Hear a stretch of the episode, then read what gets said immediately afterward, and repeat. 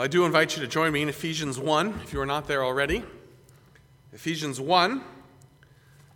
We'll be continuing to work our way through this passage, looking specifically at verses uh, 7 to 12 this evening.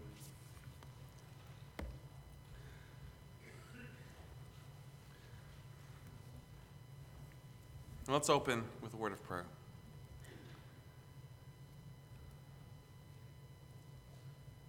Heavenly Father, tonight we recognize that you are our great God, that you are worthy, that you are a God who is in complete control. And so, even as we have just sung in song, Lord, help us to be still. Be still, my soul. Be still and know that I am God. Heavenly Father, there's a lot going on around us in the world today. There are things that we don't understand.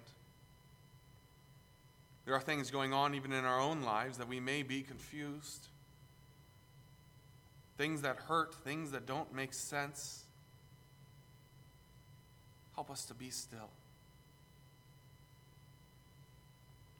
Help us to look forward with longing and hope to that day when disappointment, grief, and fear are gone. When sorrows are forgotten and love's purest joys restored. Even so, come, Lord Jesus. And yet, till that day, give us grace and mercy for each day as you promise. Faith and strength to uphold us, to trust in you regardless of what it is that we walk through, recognizing all the blessings that you have given us in Christ, recognizing the glories of what you are doing in creation, in history, bringing all things together in Christ for your glory. And we may not understand all the little details in that, but we can rest in the big picture. That you, our God, is in, are in control. And you are at work in all the little details for our good and your glory. Heavenly Father, even in this hour, as we look at this passage, remind us of these truths.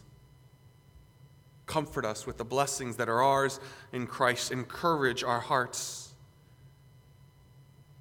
And challenge us to be all the more faithful. We pray these things in the name of Jesus Christ. Amen. So we come to Ephesians 1, verses 7 to 12. We're continuing our way through this uh, one long sentence in the Greek language, verses 1 through 14. A couple weeks ago, we looked at verses um, 3 to 6. And this morning, we find, or this evening, we find ourselves here in verses 7 to 12. You may remember several weeks ago as we kind of jumped into this sentence, the flow of the book of Ephesians. It's almost as if Paul starts writing and he cannot help himself he is excited about what God is doing, and it just all comes flowing out of him. You can just almost picture him just, just writing. You, you've probably been there before. You're writing something, and just in that moment, just it just it, it hits you. Things are just flowing, and you're going, and you just keep writing. That's how, almost how I picture Paul here. He, he finally gets around to sitting down to writing the book of Ephesians, and he starts Paul. And then it just clicks, and he is just going. Look at all these things that God has done. He starts in verse 3 Blessed be the God and Father of our Lord Jesus Christ, who has blessed us with every spiritual blessing in the heavenly places in Christ. And that is really the subject of this sentence. All of these spiritual blessings that are ours in Christ. And that's what he jumps into there, right at verse 4. Still in the same sentence just as he chose us in him before the foundation of the world, that we should be holy and without blame before him in love, having predestined us to adoption as sons by Jesus Christ to himself, according to the good pleasure of his will, to the praise of the glory of his grace, by which he has made us accepted in the beloved. In our English, there's a period there, but in the Greek, it keeps going. In him we have redemption through his blood, the forgiveness of sins according to the riches of his grace, which he made to abound toward us in all wisdom and prudence, having made known to us the mystery of his will according to his good pleasure, which he purposed in himself that in the dispensation of the fullness of the times he might gather together in one all things in Christ, both which are in heaven and which are on earth, in him. In him also we have obtained an inheritance, being predestined according to the purpose of him who works all things according to the counsel of his will, that we who first trusted in Christ should be to the praise of his glory. And it is just coming, flowing out of Paul. He wants you to know these things, and, and really, these blessings, these truths, this big picture is the theme of Ephesians. It are these, it, it is these blessings. It are these blessings. It is these blessings. I think. Is that right? It is these blessings in Christ that we see here in this passage that goes on to be the subject of the book of Ephesians.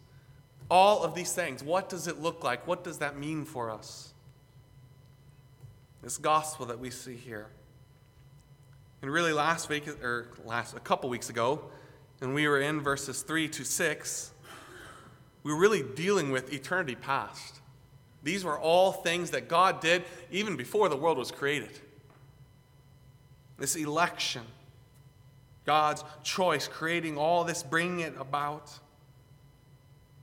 But as you come to verses 7 to 12, now we're moving into time. And really, by the time we get to the end of this passage in verse 12, we're even at the end of time. When God has brought all of this to completion, his big purpose that he is accomplishing throughout history. So, really, in this one sentence, as Paul is, is just pouring out his heart, look what God has done, look who he is, rejoice in this with me. As he's doing that, he starts an eternity past and he'll go all the way to eternity future what God has done, what God will do, what God is doing. So, as we work our way through this passage this evening, we will see God's great riches in verses 7 to 9, and then God's great plan in verses 10 to 12. The first thing you see is God's great riches. More of these blessings that He is unfolding here for us every spiritual blessing that He has given to us. What are some of these blessings? Well, as we see in this passage, it is redemption, it is forgiveness, it is wisdom. In Him, we have redemption through His blood. The idea of redemption is to buy back. It is the idea of, of, of something that is kept in captivity, and someone purchases the freedom of that thing. Often, some, oft, sometimes theologians will use the language of, we have been bought back from the slave market of sin. This really gets to the core of the gospel itself. We are sinners. And our sin has separated us from a holy God. And that sin demands a payment. In fact, that payment is death. The wages of sin is death. That is what I deserve. That is what is rightfully mine.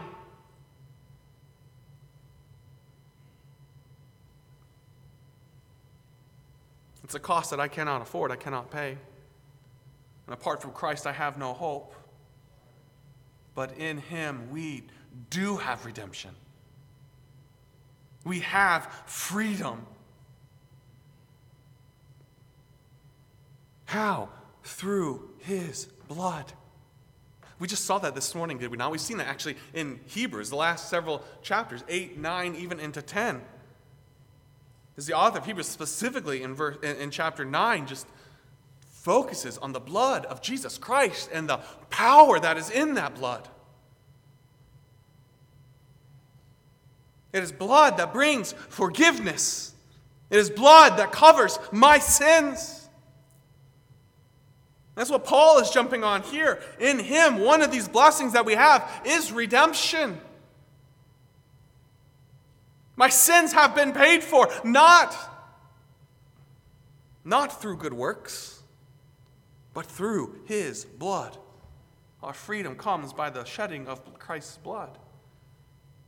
And really, he doesn't stop there, but he goes on even more the forgiveness of sins.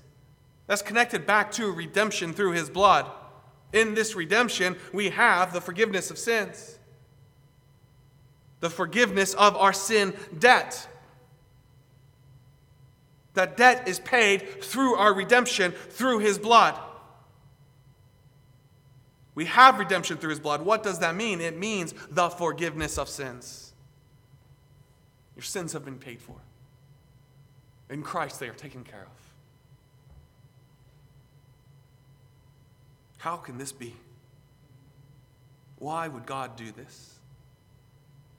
According to the riches of his grace. That's another theme of Ephesians the riches of God, the riches of his grace.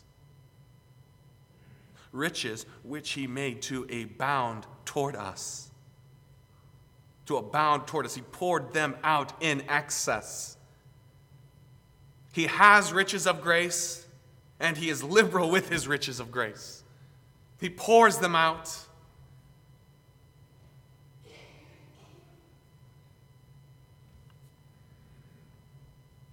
Riches of grace, abounding more than is necessary.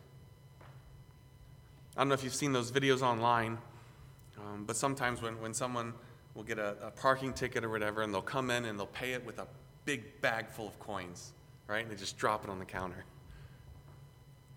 I, I kind of, as I was thinking about this, the riches of his grace, I was kind of thinking of, you know, think of, of Jeff Bezos, or one of the most rich, richest mans in the richest men in the world. My English is struggling tonight richest man's. One of the richest men in the world. And I kind of imagine him having a, a parking ticket, and he just backs up a dump truck and just unloads all the money. He says, Take what you need out of there. Like, there's, there's more than enough there, right? He could pay all of the parking tickets in all of the world. There is a huge excess. That's kind of in my mind what we have going on here the riches of His grace. And they are just abounding. I mean, there, we are almost drowning in His grace. There is so much. He made it to abound toward us. He's not holding back, but He's pouring out in excess. This is the truth that we confess in song often. the one song that we sing are, Our sins, they are many, His mercy is more. His mercy and His grace are so much more. They abound toward us. Here we see another blessing, one of these blessings. It's the idea of wisdom. Abound toward us in all wisdom and prudence. There's a couple of different ways you could take this. You could see this phrase in all wisdom and prudence as looking forward to God in his wisdom has done this. But it seems to me that the better way to take this, and, and there's several commentaries I checked that, that kind of agree with this, the better way to take this is to see this wisdom and this prudence or this understanding as another one of the blessings that God gives to us. This is not God's wisdom, it is wisdom given by God to man. And I think that's what you go on to see then in verses 9 and 10. It is wisdom to understand the mystery of the gospel. See, not only did God save us, but God gave us the, the wisdom, eyes to see our sin and our need of salvation to begin with.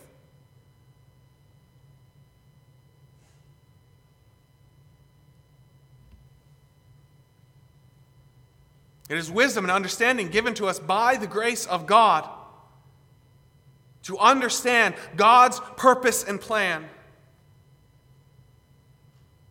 wisdom to see what he has made known to us, which is the mystery of his will according to his good pleasure, which he purposed in himself.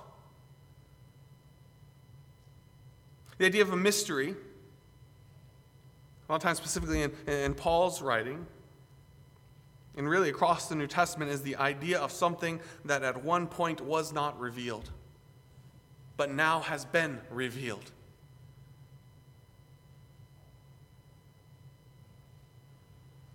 What is going on here, as we see even in, in verses 10 and following, is that this mystery is the gospel, but it's not just the gospel, it goes beyond God's saving of man to really even God's purpose in all of creation, his glory. It is the, the mystery, wisdom to see that God is doing something great on a grand scale.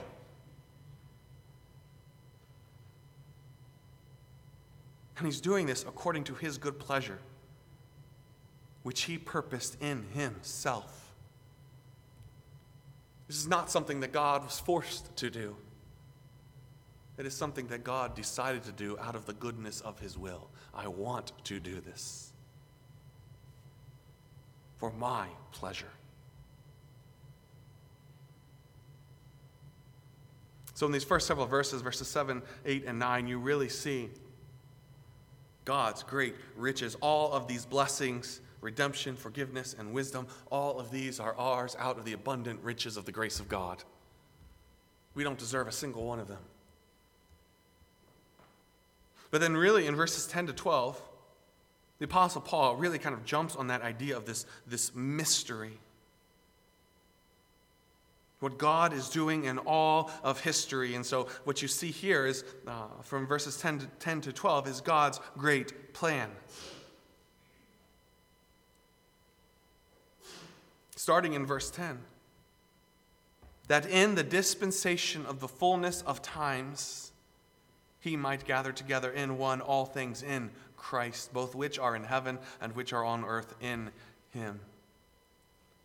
That in the dispensation, the idea there is in the time, the fullness of times, in God's perfect timing. That phrase, the fullness of times, is a phrase that we are familiar with.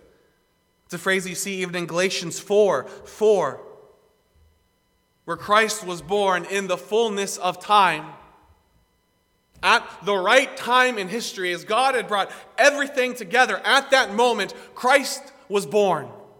When God wanted, where God wanted. Not a moment late, not a moment too early.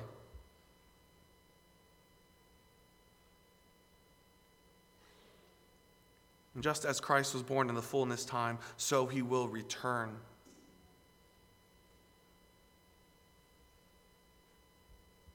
He will return to bring all things, to, to bring his kingdom and all things into the glory of God in, the, in his perfect timing. He might gather all things together in one, in, in one, all things in Christ, both which are in heaven and which are on earth, in him. This is again backing up and just taking a huge, big picture look at what God is doing. God's ultimate plan is to unite all things in Christ. Everything that God is doing goes back to the cross of Christ.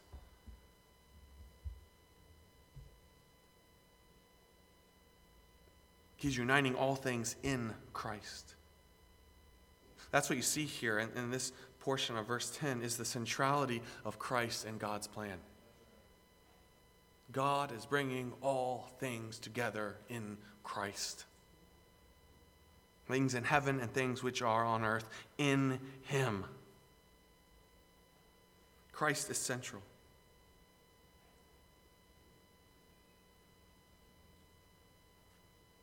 Now, Paul here, kind of, he's backed way up. He's taken a huge look at all of history. What is God doing? He's ultimately bringing all things in unity in Christ. Now he zooms in to, to us, to those who are in Christ. What, what does this mean for us? Well, verse 11 look at the hope of the saints. In him also we have obtained an inheritance. Being predestined according to the purpose of him who works all things according to the counsel of his will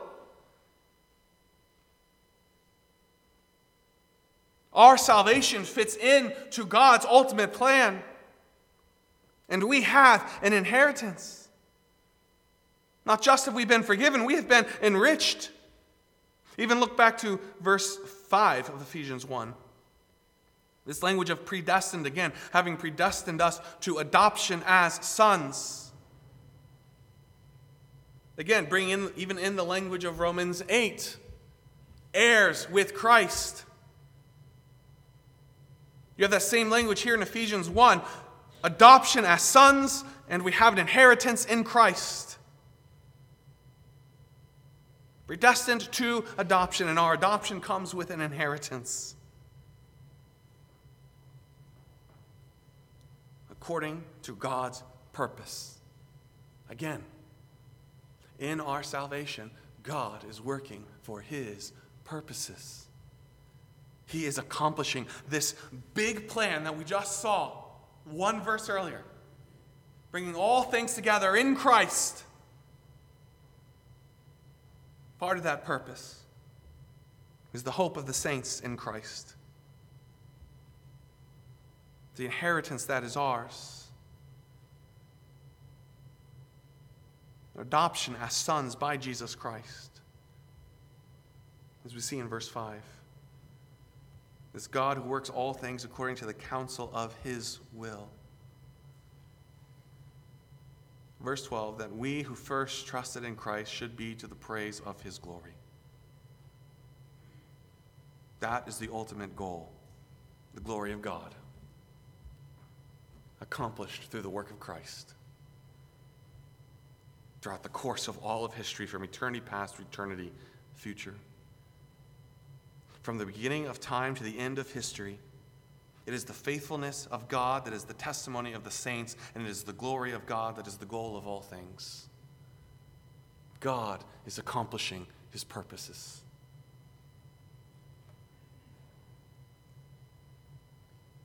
And as Paul is working his way, as, as he's preparing to write this letter to the Ephesians, to unpack all of these things, he is just overcome with this idea of what God is doing and the application that it has to this one little body in Ephesus. And it is just as true for us today here in Altoona. So, brothers and sisters, even this evening, as we have quickly worked our way through this passage, be encouraged even as we have backed up to look at what God is doing on a grand scale. Be encouraged. Even as we have zoomed in a little bit to look at our inheritance in Christ and how that ties into the purposes of His will. Be encouraged.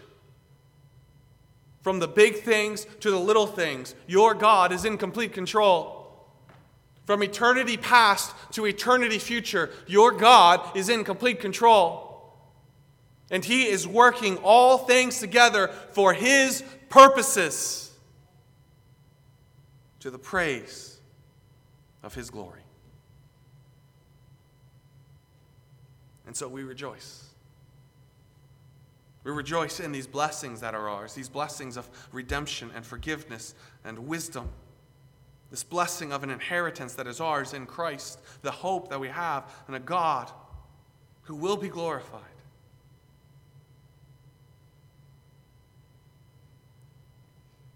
And so we rejoice, even with the saints in Ephesus all these years ago. As we close our service this morning, this evening, we're going to sing the song, Behold Our God. I think that's an appropriate song to sing after you work your way through a passage like this. As we have stepped back to look at God's big purpose in all of history. Now, as the church, let's pause and let's confess in song Behold our God. And may this passage give us boldness as we seek to make disciples, as we seek to stir love and good works among each other, even as we heard this morning. As we do the things that we are called to as the church here in Altoona, Iowa, we are doing it with the hope of a sure end, knowing that our God will be glorified. Let's stand together and sing, Behold our God.